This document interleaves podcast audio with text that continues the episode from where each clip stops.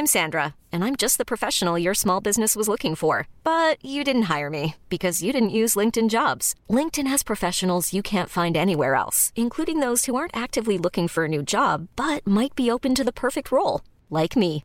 In a given month, over 70% of LinkedIn users don't visit other leading job sites. So if you're not looking on LinkedIn, you'll miss out on great candidates like Sandra. Start hiring professionals like a professional. Post your free job on linkedin.com/achieve today.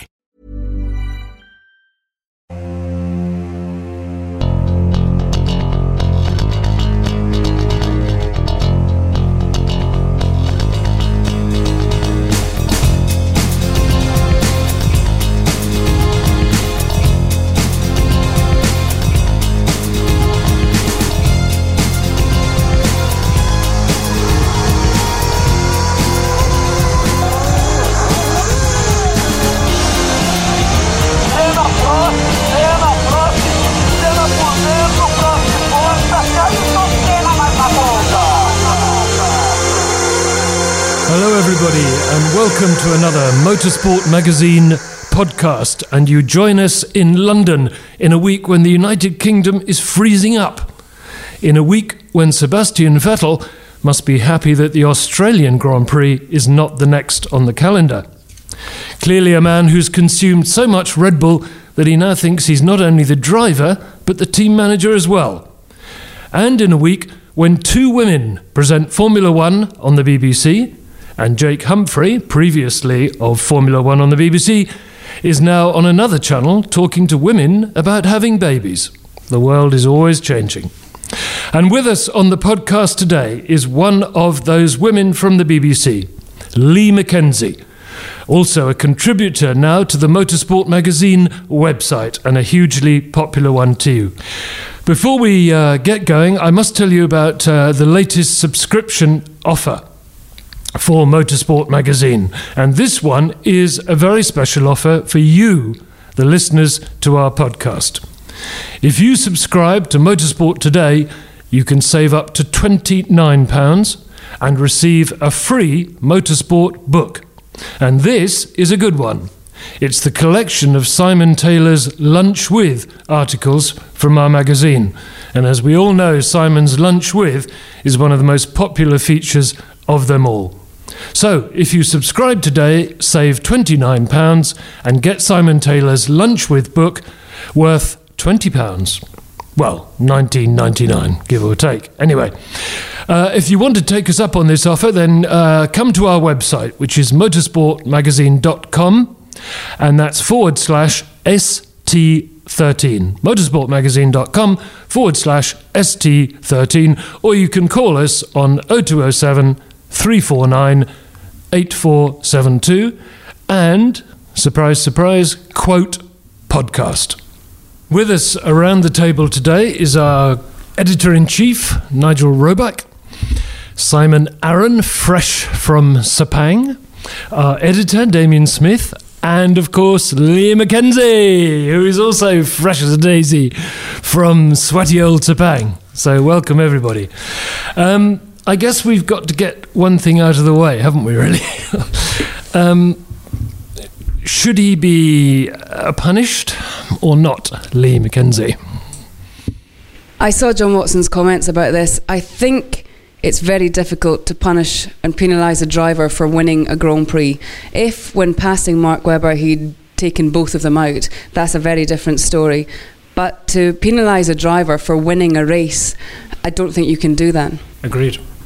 Dead, dead right. There's no regulation, is there, about that? So he hasn't done anything wrong in, in the eyes of the law. So I think internally, uh, Christian Horner's got now a very difficult situation to handle there, and uh, that's that's probably the most challenging team manager situation he's he's ever faced. I, I, I would say even more than Turkey 2010. This is this is bigger. Um, I mean, this is Vettel's Rascasse moment, isn't it? Essentially, and, and he's got. Uh, or Adelaide or, Or Adelaide. Or but uh, yeah, Silverstone. I, I wouldn't want to be in. Magny-Cours. I wouldn't want to be in Christian's shoes right now. No, I mean I can't really add anything to that. It's um, there's a there's a side of you that kind of admires the ruthless pragmatist. I mean that that's the kind it's the kind of ruthlessness that you've seen from Senna, you've seen from Michael Schumacher. Possibly not from Ra- Ralf Schumacher. Um, but you know, that's the kind of separator. It's a bit, in some ways, a couple of years ago when we saw Fernando Alonso dive inside Felipe Massa inside the pit lane in Valencia. It's it's the same kind of ruthless mindset. Uh, I'm not saying the circumstances are entirely the same, but you know, it's just that's the kind of separator that the the guys who win multiple world championships you know, have. Yep. Uh, yeah, I can't argue with any of that, except all I would say is whatever the hell multi 21 means, and obviously it means hold station. Um, I'm going to use it a lot. and, uh, yeah, you know, hold station means hold station. I think as Webber well. had led most of the way, and if, Yep. if it would have been one thing if Webber had plainly been beaten out of the pits, but he wasn't. No, Mark, Uh, and, Mark- I, and I just think if you're going to operate like this, I mean, for sure, not that he's ever trusted him, but there's no way in the world Mark Webber is ever going to trust Vettel for one second again. And I thought the most telling comment actually the whole weekend was Christian saying, well, there was no point in telling him to give the place back because he wouldn't have taken notice. So then you are bound to conclude, Christ, people talk about Alonso running Ferrari. This is a different level altogether at, uh, at Red Bull. Yeah, and, the, and again, the reason Mark Webber was ahead was because he timed his first tyre stop correctly. I Uh, mean, uh, Vettel, went. Vettel went too soon. Um, so, you know, um, Mark would have been a perfectly deserving winner of that race.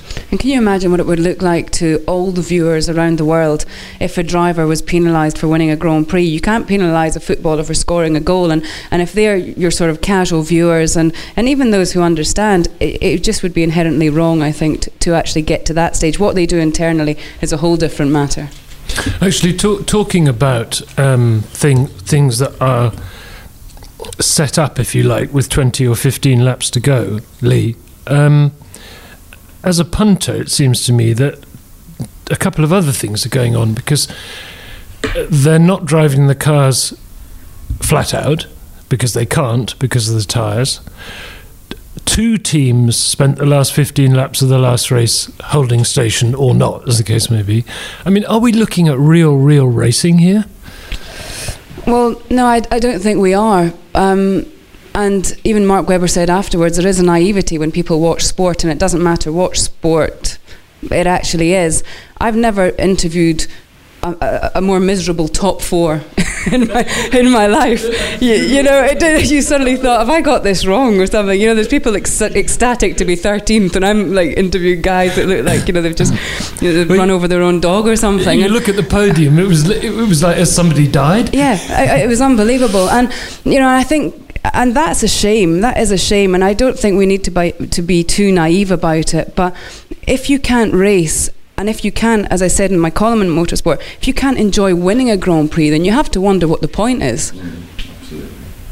But also, you wouldn't have you wouldn't have Man United and Real Madrid saying with 20 minutes to go, okay, it's one all. Let's leave it at that. You know, I mean, Well, it happened between Austria and Germany in the World Cup once, I seem to recall. But the, um, I mean, I, you know, I'm, I think it's, it's it's slightly odd the way things have flipped around. I mean, you go back to Le Mans before cars had electronic guardian angels and can be driven flat out around the clock, and the guys that won the race were those who were very good at driving consistently, consistently at a percentage. Um, you know, guys like Henri Pescarolo, Derek Bell, who were Olivier Gendebien, were multiple winners there. They weren't absolute top top liners in F1, but at Le Mans, where you where the game was slightly different, and there were some very very fast Le Mans winners, you know, Rindt, Ickx, etc., Dan Gurney.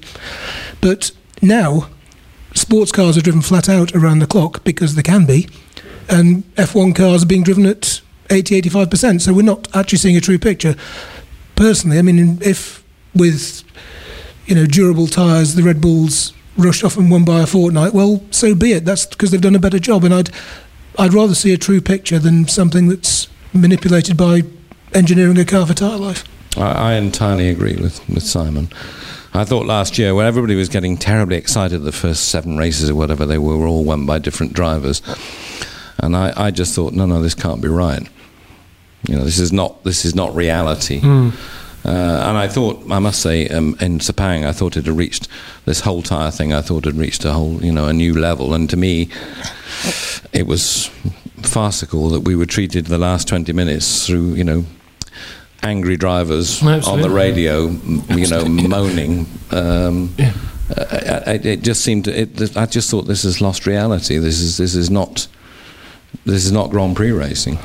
But Lee, you're talking to a global TV audience, and it's all about entertainment, and, and they're loving it, aren't they? Yeah, they are loving it, but I think when you think back to was it Canada 2010, 2011 when we had that extraordinary race when before Pirelli came in and I think everyone thought, wow, what an exciting race, tires going off and here we go. And then it almost became the norm. So that novelty factor is gone now. Mm. And it, it just, some, I think there's a lot of people thinking, why can't we just get back to the racing? You know, a race like that is exciting every once in a while. But you know, even if you look back at last season, we were going to Valencia thinking, "Oh goodness, it's Valencia," and then it was an exciting race, and you're thinking, "Well, how did that happen?" And you were having to watch things back a couple of times to think, "Did actually did that happen?" Now that's great because we want to have exciting Formula One racing, but I think it also has to be true. And maybe obviously not the word honest racing, but you know, but, but proper Grand Prix racing, so people can look back and not think it's a joke era. That it's a proper, true era of, of having you know five or six like last year great world champions on the grid. Yeah, I agree with that. I think. I mean, Lee is perfectly right. All, all through the history of the sport, there have always been races that have been won and lost on tyres. Yeah, sure. But that was, you know, happenstance. Now it's actually engineered into Yeah, yeah, the yeah. formula. Um, And, you know, I, I think I, I speak to fans, and, and, and some of them are fundamentally baffled by the very idea of building deliberately terrible tyres. Well, I can relate to that. I And. I, you know, anyway, I was saying to Maurice Hamilton the other day, you know, I very often in a circumstance like this think, God, what would Jenks have, have made of all this? And Jenks was always, I have to say, bored stiff by tyres. He was, he was, oh, don't understand tyres, not interested. But, but the very idea of building something to stop a racing car going as quickly as it could would be anathema to him. Damien, Damien mentioned global television entertainment, and the women are taking over, aren't they? so, so we've we've got to ask you the big one, haven't we? How disappointing was it? not to get the job Mm-hmm. or to be working with Eddie again. Um, not to get the job. It was it was disappointing. Yeah, I've got to say it was disappointing, and I did have to sit back and um, decide whether I wanted to continue. Not because I was throwing my toys out the pram, or I didn't want to be a number two driver, um, just because you know I I wasn't quite understanding why I didn't get the job. Now as it happens, there's been a couple of moments where I've sort of sat back and thought, actually, I, I do love the job I do. I absolutely love speaking to the drivers. And Brazil um, last year, I was the only one out of the BBC team or whoever that managed to get to speak to Sebastian, Yeah. Fernando Alonso, Lewis Hamilton, these guys. And it was the same on, on Sunday. And, you know, when you do interviews that are, are well received, and Yeah. um, the Webber and Vettel interviews that I did seem to be very well received. You know, that's actually a, a really nice thing because I think probably that's what I'm good at. That's what I'm better at. Um, but you know, it would still have been nice to, to get the opportunity. You, no one ever likes to be overlooked. I think probably that's what it comes down to when there's a lot of egos involved and things. I still present the Inside F1 on the Friday night and Saturday night on the news channel. I'll still stand in um, as the main presenter um, when Susie can't do it. Um, but I I mean, I'm not in a bad situation, am I? I still get to go to every Grand Prix, and I absolutely love my job. I got to tell you, I'm pretty worried about you sitting here next month. You should be, Rob. You should. Be. Yeah, thank you very much. it's it's a hell of a buzz getting a good interview, isn't it? Though. Yeah, it is. I mean, you know when you're getting a good interview. There've been a lot of times where you know you're not getting a good interview. Paul di Resta. Kimi Räikkönen, dare I mention those words? That I mean, I got a lot of abuse for the one that went out on Saturday because because we apparently we put him in a very bad light, but I'm not quite sure if we he needed our help. nothing to do with him, Exactly. um, but you know, you know, I, I knew when uh, Lewis was. Uh, doing his best Ali G in Monaco a couple of years ago. I knew when Rubens was saying about blah blah blah. That's what the team will tell me, and, and I knew on on Sunday. Um, and as I say, you do an awful lot of interviews where people are talking about tires and pit stops and things and and don't get me wrong that's important But when you can get the real human element out, the sort of disappointment, the guilt, the emotions, you know, that's what I that's what Absolutely. I enjoy. Trying to make people cry. That's what that's what brings me happiness.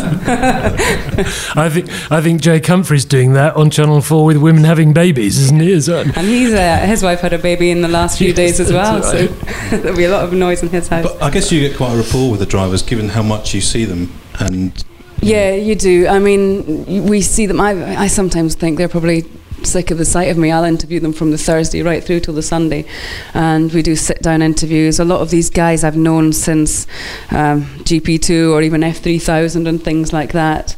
Uh, and I do still make it my business to know. I'll still go over to the GP2 paddock. You know, I went to a couple of rounds of British F3 last year and stuff. So I do make it my business to know the drivers coming through, and and then it's not a shock. Then it's just they look up and think, oh God, is she still here with her microphone?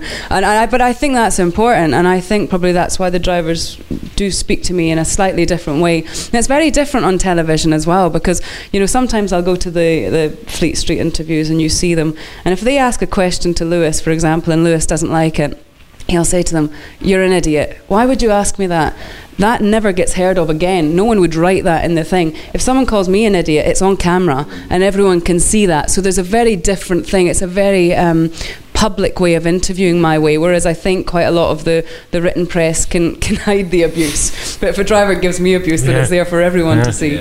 Yeah, no, absolutely. You're very exposed. Yeah, you Absolutely. are. Yeah.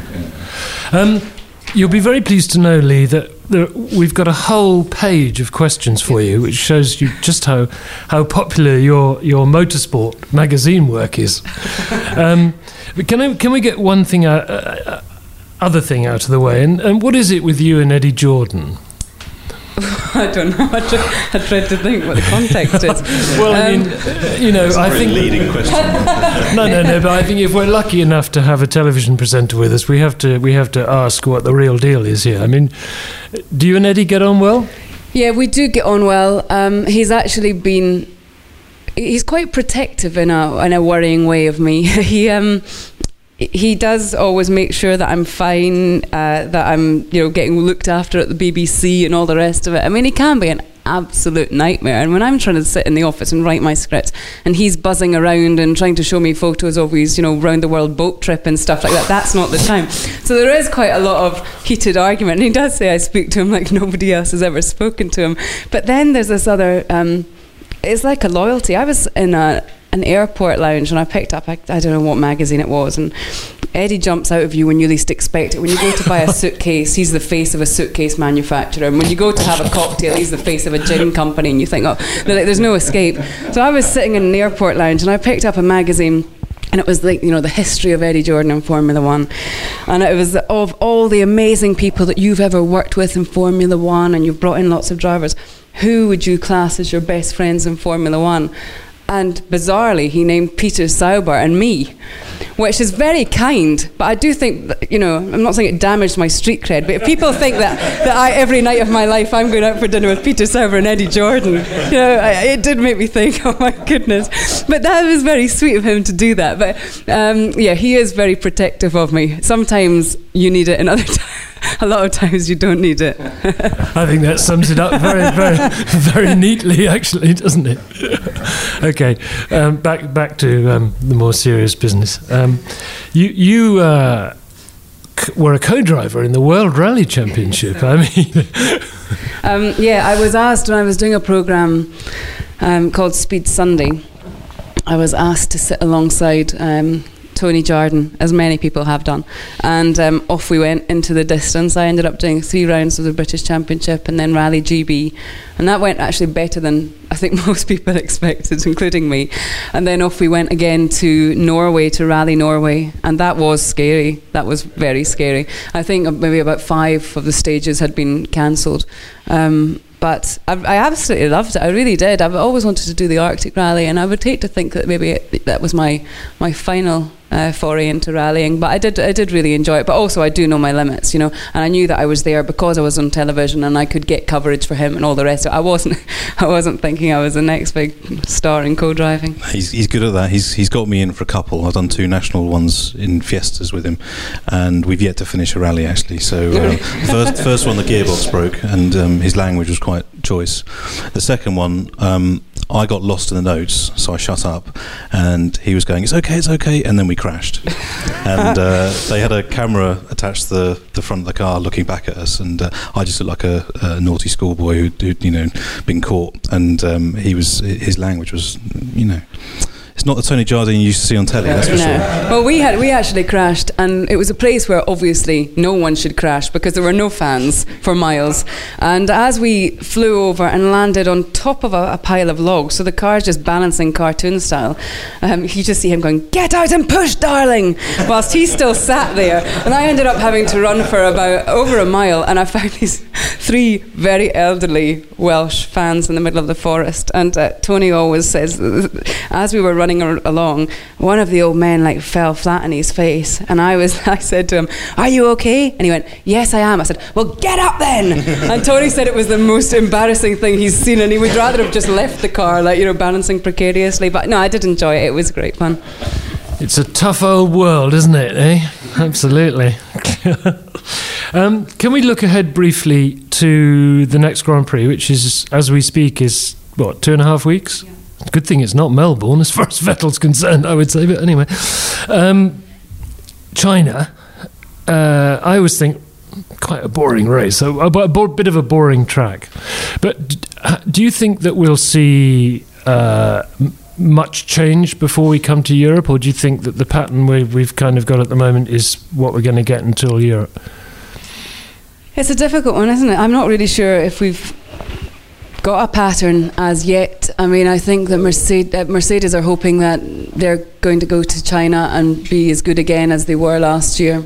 Um, obviously, that double DRS had a huge impact last year as well. But um, I think there's so the the dynamics at the moment, the politics at the moment, um, will have to calm down a lot because we don't really know the, the implications of that. I mean, people yesterday were even saying, you know, would Mark Webber turn up to China? Now, I didn't ever get the feeling that he wouldn't, but, you know, it depends really what happens in these teams to settle things down because there's going to be a lot of tension there. Um, within Red Bull, we don't even know. Maybe within Mercedes, w- what McLaren can do over the next couple of weeks is absolutely crucial as well. Um, you know, they need a whole new front of the car. Gary Anderson was saying that a lead time for a front wing and things would be what two weeks.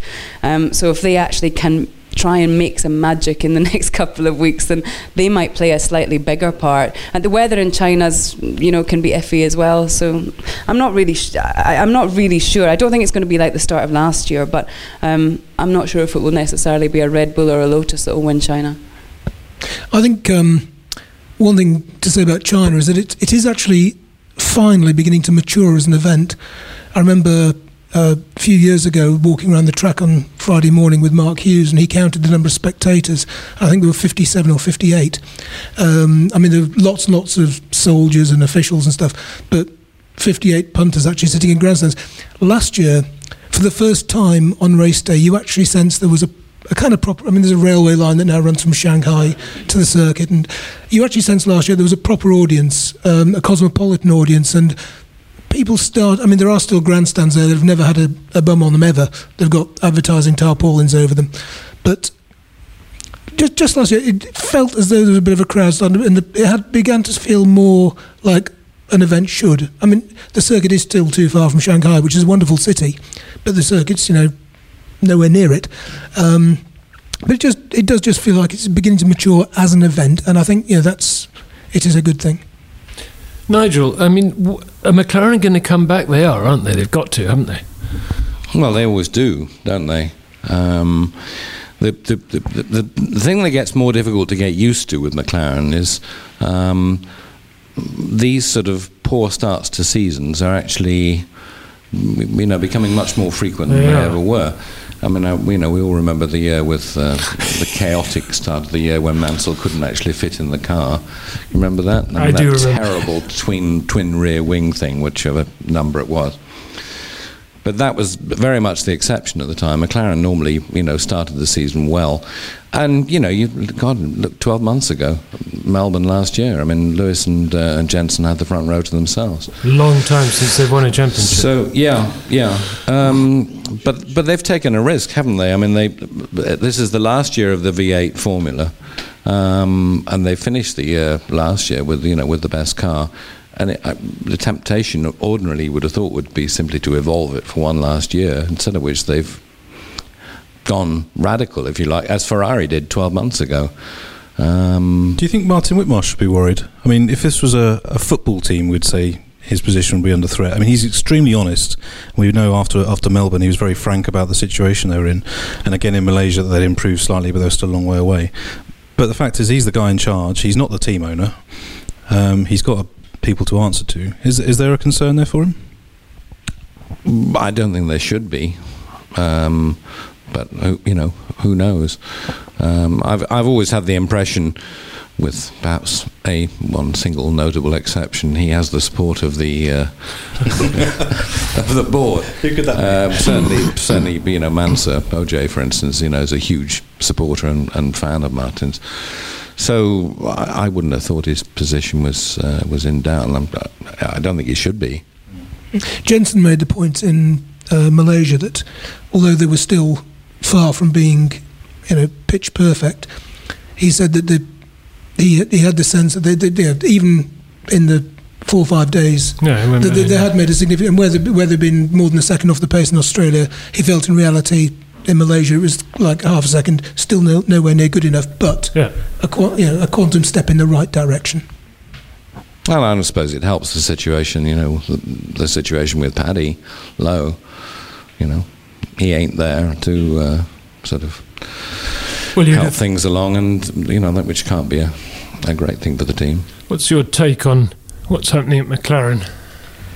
It's been interesting to see. I mean, Jensen has looked so disheartened and downbeat, and he, he was a bit better on Sunday. It's got to be said. He was a bit more maybe philosophical or accepting of the situation. I suppose. Yeah, I think it's the first weekend. It must be a bit of a shock when that realization kicks in, especially when he's gone to, to Melbourne and been so strong in the past couple of years, and to finish off as as you said, Nigel, with you know a car which has won the last two Grand Prix last season.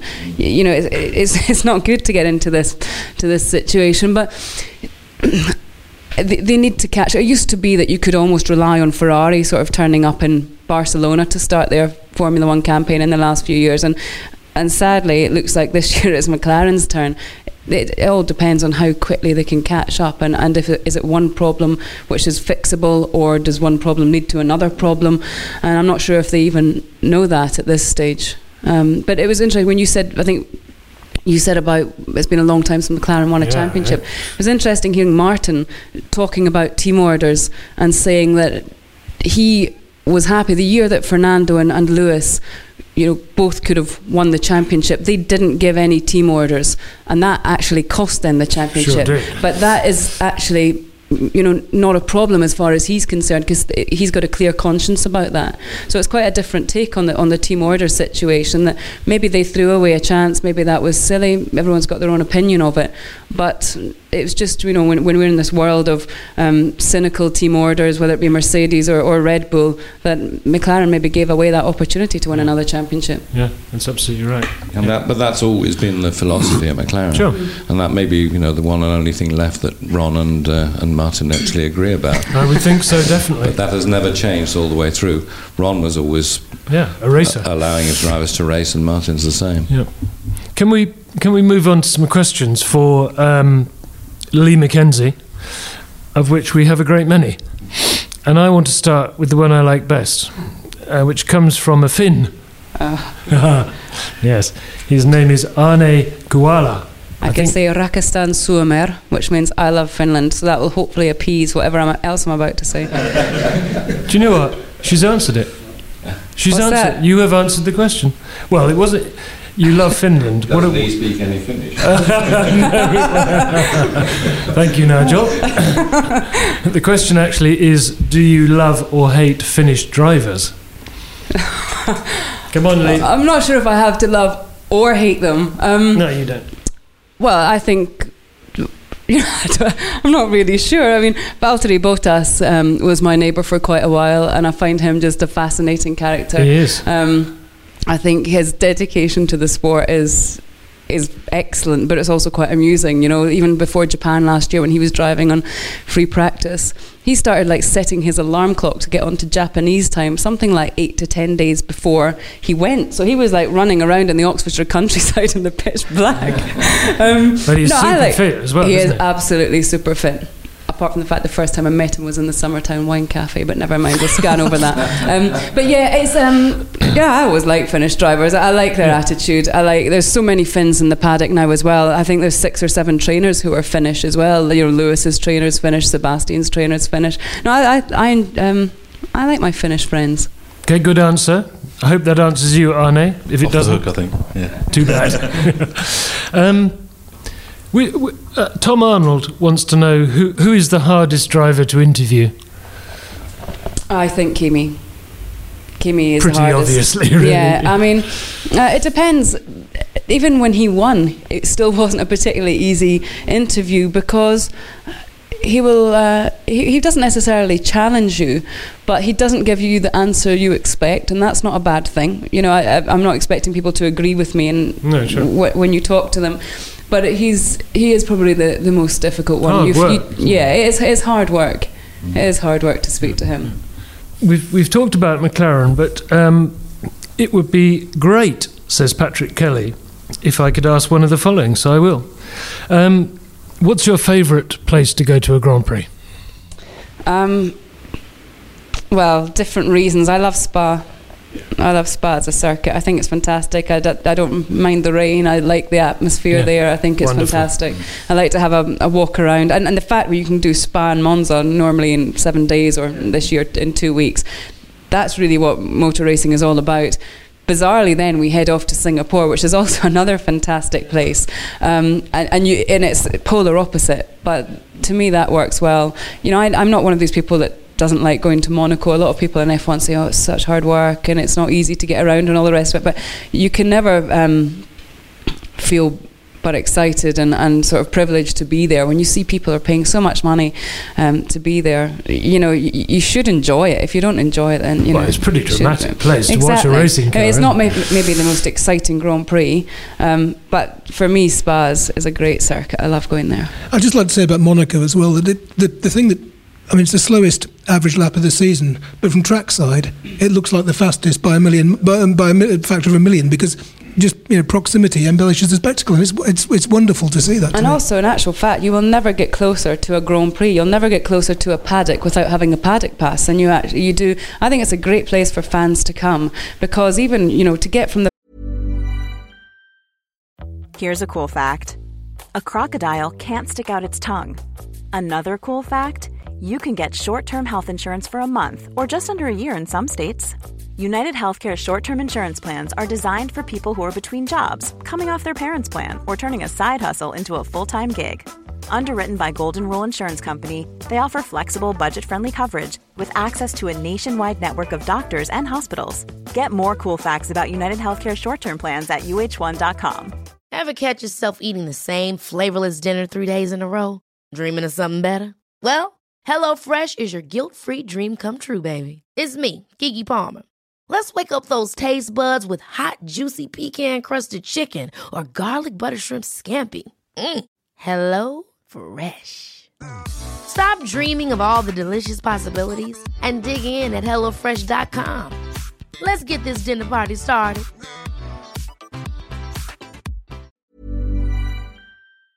Paddock to, to Red Bull, you've got to have Mark Webber and Sebastian Vettel walking around in public areas and things. That doesn't happen anywhere else.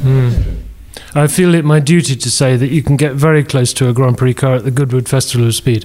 That is true. That's true. They're not going quite as quickly as they are at Monaco. though. No, they're not. But the, the privilege I always found working in Monaco um, was getting a tabard and going in the tunnel. I was just going to say the same. I mean, however jaded you think you might be, Yeah. Two minutes in there. Yeah. Yeah, you can't hear for the rest of the weekend, but that's you know, Yeah, it it's worth true. it's It worth is- losing your hearing. it But is spine chilling. There was a, a Coke machine um, which um, uh, sold other um, fizzy products as well, um, but I used to have to hide behind it. You, you remember this? Oh yes, yes, yeah, yeah. And you'd po- poke your head out just in case anything went wrong, and that, the Coke machine was your protection basically if anything if anything happened. But it was just just incredible, just such a sight and sound. It's uh, you know, and, and you know, that's that's the, the bonus of being where we are, isn't it? Let's uh, let's move to a question that's of more general interest to a, to a global audience because we have one of those too, by the way. Um, Massa at Ferrari outqualified Alonso both races, both Last Grand Prix. four Grand Prix now. Last four Grand Prix, thank you. Yeah, thank God Simon's here. His, his fact, his factual memory is amazing. Um, what's going on there, Nigel? Well, I mean, uh, for a start, um, Massa is, you know, starting to look now like the driver he was before his accident. Um, the bigger mystery to me is what on earth was so wrong 12 months ago. Uh, because he, wasn't sort of just slightly behind his teammate at that stage. He was, I mean, they were at different ends of the grid. Well, they- were talking about getting rid of him. And of course they were, but and I'm and I'm sure Mark, you know, Mark Webber was offered the driver at that point, and I'm sure he now is thinking to himself, "Mate, what was I thinking of?" but anyway, um, he did get it back in the second half of, of last year, and I'm just I'm really interested and curious to know, and I've not, I haven't heard any sort of satisfactory answer from anywhere. Well, what did it? I think there's a case to be made for saying, like McLaren always said, when the car was perfect, nobody could beat Prost. When the car wasn't perfect, nobody could beat Senna. Um, and I think last year, when the car was pretty bloody awful most of the year, let's face it, Alonso was able to get a lot more out of it than, uh, Massa was. Now the car is pretty good to drive, and Felipe's got his confidence back, and uh, I, I don't think it's necessarily a surprise. You know, you think of, them, I mean, I know Kimi won his last won his championship in his first year at Ferrari. But fundamentally, if you analyse those three seasons, there's no question, you know, prior to the accident in Hungary, no question which Ferrari driver was their leading light, and it was it was Felipe. yeah, memories are short, aren't they? Of course, you know, and um, you know, we all know how good Kimi is. Um, it'll surprise me if if this routinely out qualifying uh, Fernando goes on, but the fact is, for the first time in a long time, Ferrari have actually got two, um, you know, two drivers, you know, doing justice to uh, to the car. When Massa came back at um, his first race after the accident, Bahrain 2010, I mean, he, out- he outqualified Ferdy there as well. And uh, by, I can't remember, three tenths or something, it was quite a sizable margin. But then Fernando had nailed him by turn two. And that was kind of that was that, that was kind of the pattern set for the next yeah for the next uh, well until until sort of tail end of last year really. And I must say, a lot of people have gone on about Hockenheim that year. You know, when when when when Massa was told to move over, um, which I thought I thought the reaction to that was absolutely ludicrous, frankly, because it was patently obvious Ferrari only had one hope for the world championship, and that was Alonso. Um, of course, there was supposedly a ban on team orders at that time, which is why there was such a furore about it. Um, ever since then, there have been people have suggested, oh well, you know, poor Felipe never got over that. well, give me a break. you know, I mean, is he's a big boy. Is this You don't sulk for two years, so I can't believe it was it was uh, it was that. is this a talking point in the paddock, Lee, or is it just? I Felipe's mean- upturn of form. Yeah, Yeah, we have. We actually have been talking about it quite a lot. But I interviewed him. I can't remember where it was last year. Towards the end of last year, anyway. And um, and he basically said he'd had no confidence. He doesn't know what went wrong. Uh, he just couldn't get it. He couldn't get to grips with things. And for whatever reason, some you know, and as, as Nigel was saying, something has clicked, and it's all come good. Um, but last year I'd interviewed Fernando, and you could almost not have watched qualifying, and you knew that he would have been qualified in fifth. Yeah. That was just the situation. So you sort of went, Fernando, fifth again, and he'd laugh, and you'd laugh, and off you'd go. Um, but he knows it doesn't matter really where he qualifies. Sunday is his day, and he will always be in front. It looks like, uh, and you know, people talk about betting in Formula One and team orders. You, I would never bet on Felipe Massa to win a Grand Prix. I'd bet on Fernando Alonso to, to win a Grand Prix, and that and that's with Felipe out qualifying for the last four Grand Prix. You just know that Sunday is Yeah. going to be Fernando's day rather than Felipe's, Yeah, and that's- that's that's a shame, but that's the way it It's is. a good point. But I mean, Fernando, Fernando is you, you never really, you know, you see stunning laps from Ayrton Senna, Michael Schumacher over the years. I can't recall ever seeing an absolutely stellar Fernando Alonso lap. Not one that really sticks in my I mind. think Monza- But, but, I mean, the level he drives at, he drives at every single Hmm. lap. Look at a race history chart, and his lap times are just. I mean, it's, it's I mean. Metronomic. absolutely, but I mean, all metronomically fast as well. Yeah. Oddly enough, the only the, when you're talking about a stunning single uh, qualifying lap, if I were trying to think of one in connection with him, I would think of uh, of Monza and the Renault with the damaged car, which Yes, I thought yeah. was simply out of nowhere. Yeah. Um, but no, yeah, I, I- you know, I, I agree with you. I, I think, mind you, having said that, I thought his pole position at Silverstone in the wet last year was pretty, pretty. Yeah, it, it, yes, yes, it, it was. But I mean, um, last last year he had a couple of poles in the wet. I mean, it, it, yeah, always a great, always a great leveler. Um, Hockenheim's Hockenheim's the same, but it's, it's just you don't sort of nothing that really. I can't recall one that really took your breath. No, I For- agree. Not, I- not in the I- same way that you could with, with, with the except, Senna Ramon. except that one time in the with the Renault. Yeah, yeah, yeah, that, yeah, that's the one that yeah. sticks in my mind. But I agree with you. Okay, let's move on to another question for Lee, and it comes from Patrick Kelly, and you'll see why the name Patrick Kelly is relevant in just a second, because he wants to know: Are there any really good young Irish drivers coming up from other formulae? Do we? Because it's quite a long time, isn't it, since we had a really top Irish driver? I'm looking at Simon because he's bound to say no. Of course, don't you remember something? Are we, talk, are we talking northern and southern Yeah. as, as a collective? Well, I worked with Adam Carroll for um, Yeah, you a lot of years and did his PR, and I'm, I'm very happy to see that um, he's now involved in GTs with McLaren this season. That's that's great. Um, you know, and there is a driver who won what I think it was six or seven GP2 races against your Lewises and Rosbergs and all that sort of thing. Um, you know, he won at Monaco, he won Spa, he won Silverstone. You know, the, the proper tracks for a driver to prove Yep. themselves. Um, and yet, you know, Yeah. where's where's the money that you need nowadays to get Yeah. in? And, and I'm, as I say, I'm delighted that he's he's um, driving again this year. Yeah, I- I- he I- actually also driver coaches Will Buller. Um, so Who? he was going to William Buller, who was Oh. doing um, GP3 last year. GP3 last year, and, and won a race as well. Um, and Adam was coming to races and driver coaching him. Um, so I suppose you would you would look at him. Do you know Um, Ad. Adam, Adam's the name I'd have picked out of the hat as the one in recent years who's who's, But kind of, who's missed who's missed out. But Sure. um, but I mean, he- I mean, he was yeah, Yeah. Hmm. still is a very very talented driver. He's just you know, unlucky that he didn't get the breaks. Okay. Um, we should say at this point um, that Motorsport magazine, the one that's coming out any minute now, the end of this week. As we speak, the subscription copies should be landing on doormats, Right. hopefully. Good. I'd like the editor just to give us a quick uh, rundown on a new look. Yes, yes. Um, uh, we've changed, but not too much. So basically, the content is still um, pretty much as it was before, with a few minor additions. Um, haven't taken anything away. There's still a lot of words.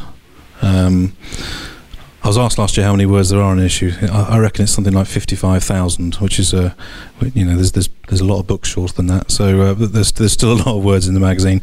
Um, but basically, we've got a bit of a, a refresh and a new look um, for the new year, basically. So um, uh, the green, the masthead is still green, which is the big thing that everyone uh, would say to me if I ever mentioned change. Um, but uh, we're just, you know, publishing world these days. You can't just stand still and do the same thing over and over again. You've got to try and evolve and improve and find new areas to. You know, we're chasing we're chasing sales basically, and. Uh, yes, so I'm not sure how the new look will go down. I'm I'm always nervous with, with these things, but um, hopefully, uh, well, I'm sure we'll hear in the next few days. But um, hopefully, they'll like what they see. Keep a lookout for it anyway, everybody, because uh, we need you more than you need us, probably. but anyway, we need you, and uh, we love hearing from you. And thank you very much, everybody who's contributed today. Um, Lee, can we uh, talk briefly about Bernie Ecclestone because a lot of people down the pub always ask me, you know, when's Bernie going to pack it in? What happens after Bernie? And I think this is an interesting question because in, in 2014 we have brand new cars, brand new engines, a whole new look for Formula One, whether whether we think that's a good thing or not. Um, and Bernie shows no sign of either slowing down or stopping. So, what's your take on what might happen? Well, interestingly, he wasn't actually at the first two Grand Prix of the year, which was quite unusual. Um, I mean, who knows? He, he doesn't give any clues, and he loves to, you know, spark surprises. So I, I think you need someone who's much more um, sensible than me to come up with the, the, true answer. There's some people saying it's going to be his lawyer who'll take things over. There's some people say that uh, Toto Wolff is going to take things over. A, you know, who knows? But it- it's certainly not me. The way Toto Toto Wolff will have taken over the entire planet. So, d- Damien, what, what can you speculate at all on? It's it, it's really hard to speculate. I mean, it could be someone totally faceless from within CVC who end up being being the uh, the, the, the guy pulling the strings. God, no. please. yeah. But um, but I mean, it, you know, in a way, it'd be nice to see someone we know. You know, someone who. Um, well, I was going to say Christian Horner, but at the moment he's got enough to deal with. But you know, if, if it was someone like Christian who who could be the, the face of the sport and communicate to the world outside what's going on um, in a in a slightly more um, modern fashion than Bernie manages, that that would be good. Well, we tried to pin Luca de Montezemolo down on this question. Um, Andrew Frankel's done an interview for the magazine with Luca at the Geneva Motor Show, and we I asked him specifically to ask him the Bernie question, and Luca sidestepped it as he as he tends to. They've been friends for a long time, and he's not about to publicly, although he's put pressure on Bernie in the in the past. He's not going to say it's time to go. He did say that uh, his friend Ratan Tata has stepped down from his business at the age of 75 because that's what the rules of his company were, and that the you know that it was time for him to go, and he stood by the rules of his company and has has has stepped down. So indicating that Bernie is at the age where he should be thinking about it. But it amazes me that we get to this stage and we don't know. We have got no idea, and it, it is all just speculation. Yeah, I agree. But that it, it's been like that for oh, 20 years. You know, everybody's always been. Well, is there is there no succession plan? Um, and you remember, I mean, Bernie had quad bypass surgery, didn't he? 10, 12 years ago. Which you know you might have thought might have sort of speeded up the process of, of considering the future, but it appears not to have done. I remember Ken Tyrrell once saying to uh, to to Bernie, um, you know, Ber- Bernie, we've got to have a succession plan. We, you know, this is this is, and Bernie just said, "I'll live longer than you will, Ken." Which, of Which course, was true, proved unfortunately, yeah. sadly, yeah. to be Well, this is the thing. He he is almost always right about things, isn't he? That's well, that's the. I mean, the, the paddock will be, I mean, obvious thing to say, but I mean, it will be an awful lot duller for his presence. Last year in China, um, I was working for a national newspaper that weekend, and all they wanted me to write about was Bahrain this, Bahrain that, Bahrain the other. We're all getting ready to go to Bahrain, blah, blah, blah. I said, "Look, We're in China, there's a race here. No, just want to write about Bahrain. Anyway, I bumped into Bernie by the lift shaft. At the bottom of the, the lift goes up to the press centre. I was with standing a few, and he came and said, uh, You guys okay? Yeah, fine, Bernie. You going to Bahrain next weekend? I said, yeah, we're going. He said, I said, are you going? He said, nah, far too dangerous. And, and, and, and off he wandered. I mean, of course he was going, but he, but he just, I mean, I just love the sort of the, the kind of random nature, random nature of Bernie. It's fantastic. Yeah. I, I, th- I think when, as and when, you know, it is no longer Bernie, I think I think Formula One will change absolutely fundamentally because I, I can't see a single individual running it. No. Really, um, I think it'll become much much more um, faceless and anonymous. Um, and something I've always, it's always rather appealed to me that, that, you know, Bernie may be king of the world and everything else, but he, uh, still, you know, you can go and thump on his door and, uh, Sure, you know, and he'll talk. sure. Yeah, and he doesn't. Um, you know, even at the weekend, when you saw the, the quotes that he put out about Lewis talking to Red Bull and rolling his eyes when he suggested he went to Mercedes, you know, the timing of him Oh, yeah. putting stuff out is just fantastic. And you sit there thinking, why would he have done that? And you think, well, why not? You know, he's sitting at home just throwing a few little grenades out, and you I know, would- in the I would- comfort of his own home in London. I would so much like him to retire and have a weekly television comedy show because he's one of the funniest men I think I think of it. absolutely. Um, can we change the subject completely because we've only got about 10 minutes left? Um, I wanted to just talk a bit about Robert Kubica because, I mean, his performance in the rally over the weekend, all right, okay, he didn't win it, but he's clearly really making progress. Is, is, do you think there's still room for him in Formula One or not, or do you think the time has passed? Uh, it would be fantastic. I think he's a huge loss. I, I thought it was fantastic um, talent, a nice guy. You know, again, quite an edgy guy. Always fun to interview. Um, whether we'll see him in Formula One, it, it's sounding increasingly Unlikely. unlikely because I think you know he's a, you can't come back and, unless you can actually do the job and sadly I think from the, the messages that he's putting out at the moment he can't do the job Yeah.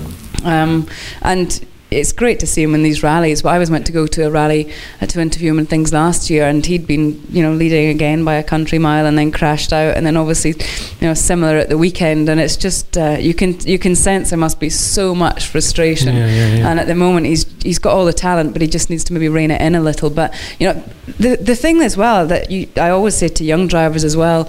Of course, everyone wants to be in Formula One, um, but actually, when they relax and realise that that might not be an option, there are plenty of other ways Oh, to yeah. enjoy motorsport and to earn a bit of money. Yeah, and um, and I think that you know Robert, whether he has or not, will probably want to get that into his head to understand that Mm. he doesn't actually have mm. to be in Formula One mm. to be able to enjoy motorsport.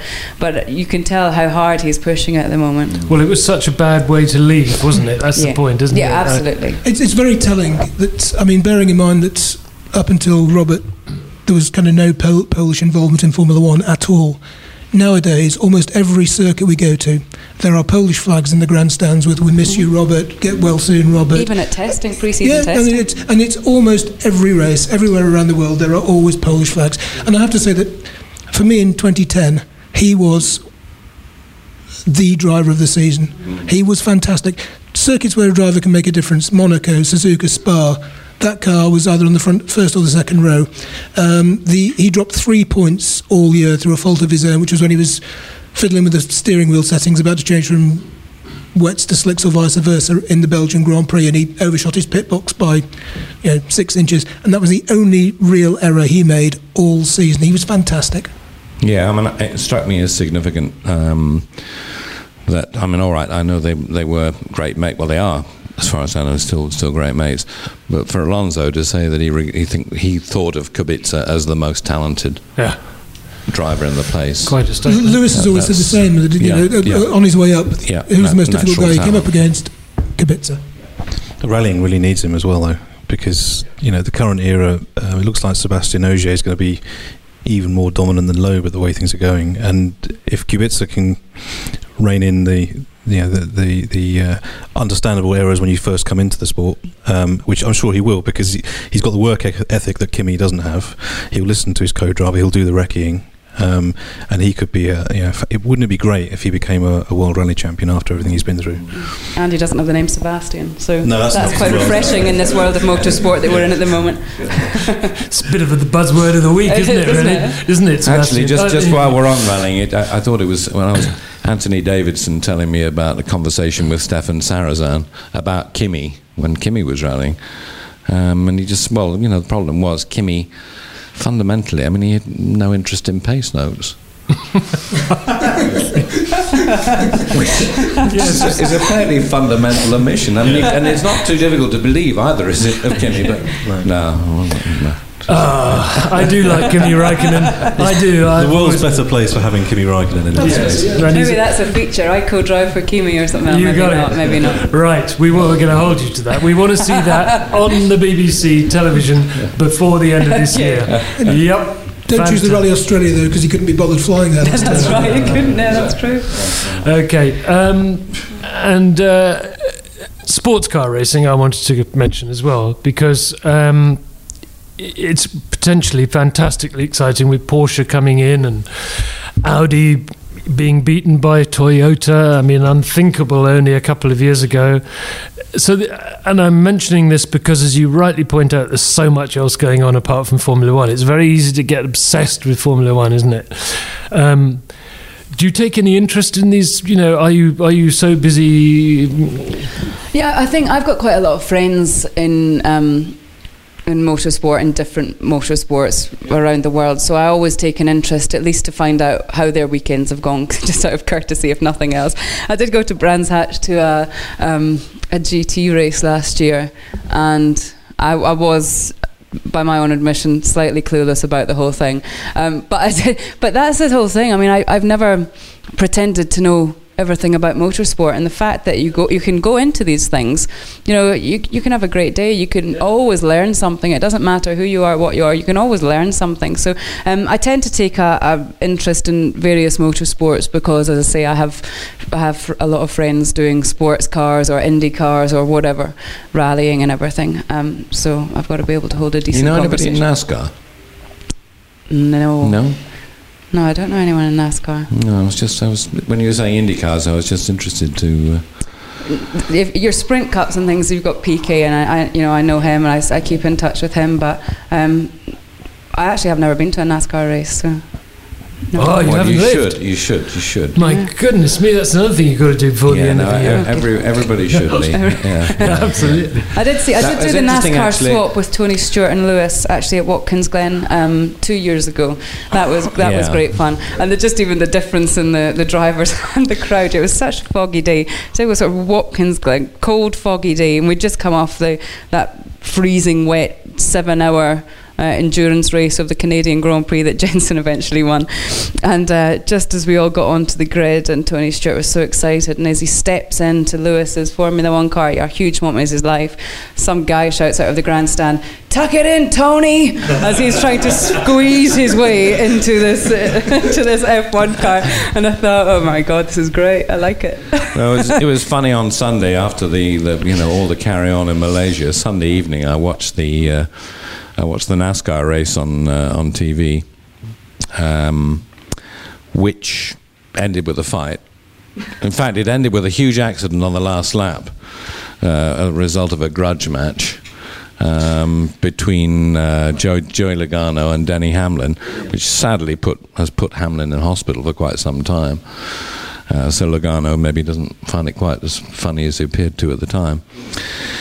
Uh, but after the race finished, um, they've- the, the, the camera invariably at a NASCAR race focuses in on right, where is today's fight, uh, post race fight, and this was Tony Stewart attempting to separate Logano's head from the from the rest of him. Um, but after the uh, there was then there, then there were ads and this that and the other, and they went back and Stewart is walking towards the camera with some pace, with a, a, a, an interviewer sort of running alongside him, sort of like trying to get him to speak, and. Uh, did you see any of it? Well, it, I mean, it obviously had been filmed sort of at least a few seconds earlier because virtually every word was bleeped. Um, and I thought, yeah, this is this is a bit more animated than uh, Puts the bo- bottom lips in Sepang into perspective, I guess. yeah, doesn't it? yeah, yeah. It did, did. I mean, Sepang seemed all very sort of genteel. And Well, actually, you know what? The end of Sepang might have been better had it been an out and out brawl between Webber and Vettel. That's, that's exactly what Gary Anderson told me he was hoping for. He was reminiscing about the days of, you know, James Hunt and Yeah. people getting put off and you know, and then expecting to see your car come round and then he wasn't there and all this. And, Yeah. and Gary on the way back was like, "Do you know what?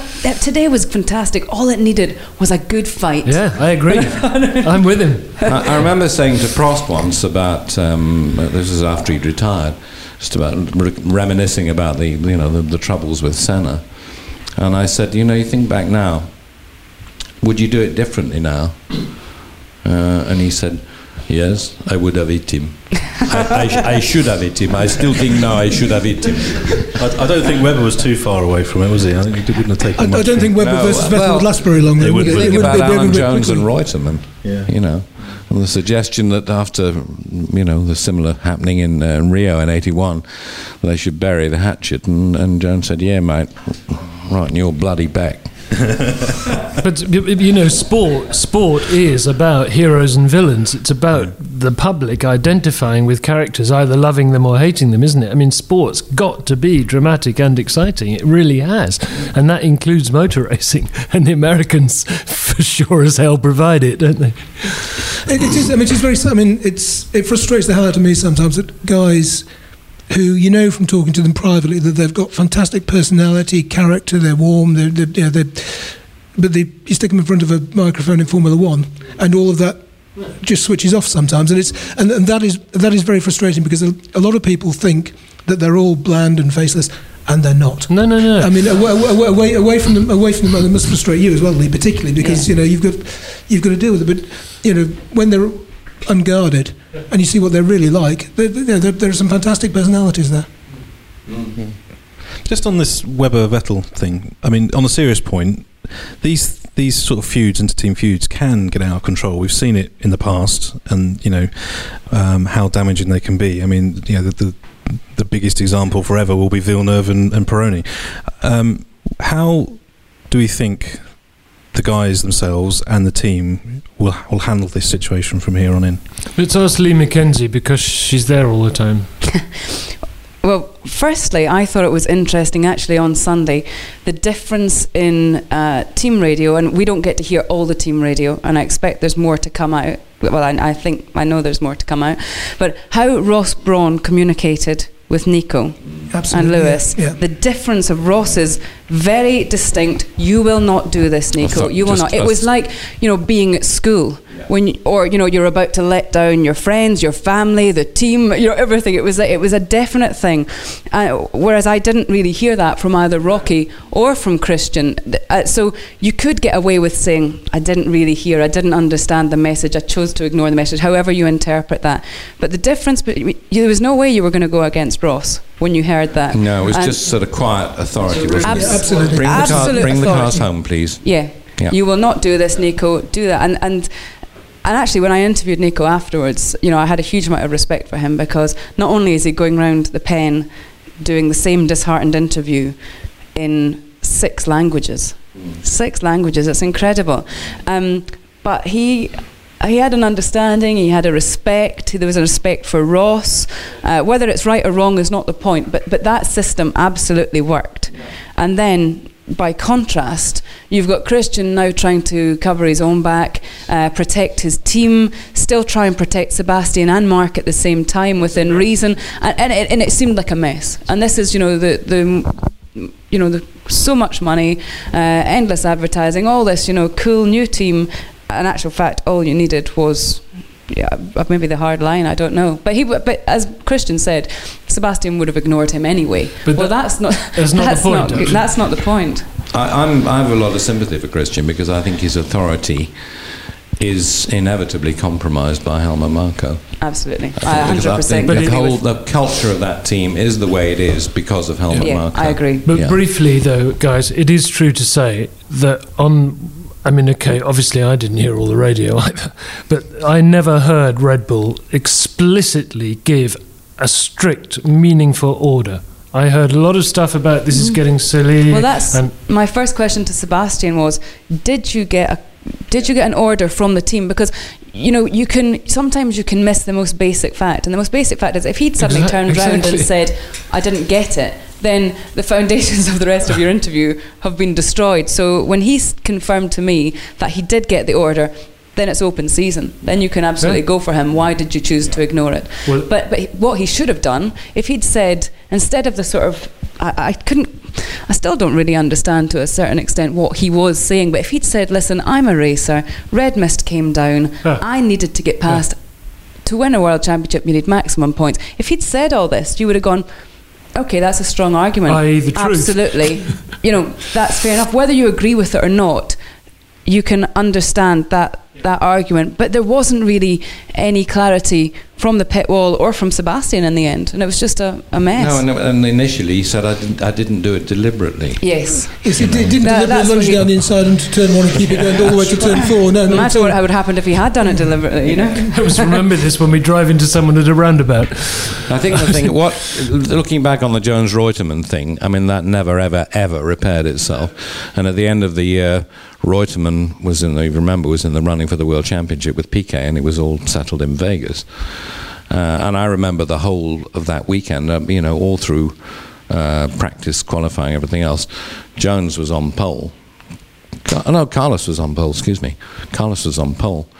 Um, but the uh, of course, the question to Jones was, you know, who do you want to be world champion?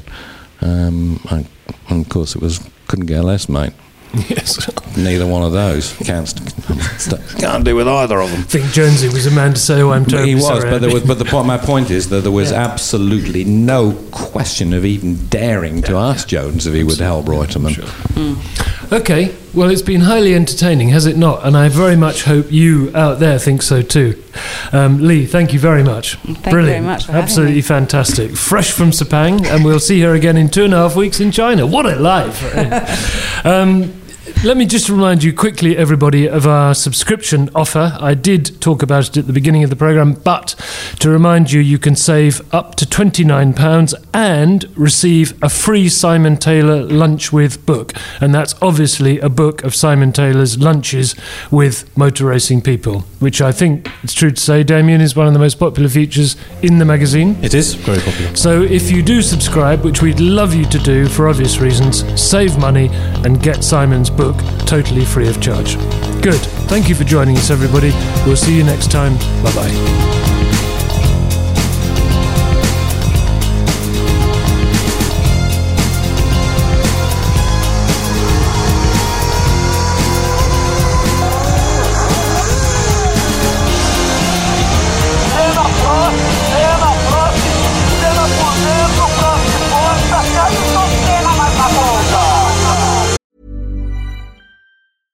Ever catch yourself eating the same flavorless dinner three days in a row?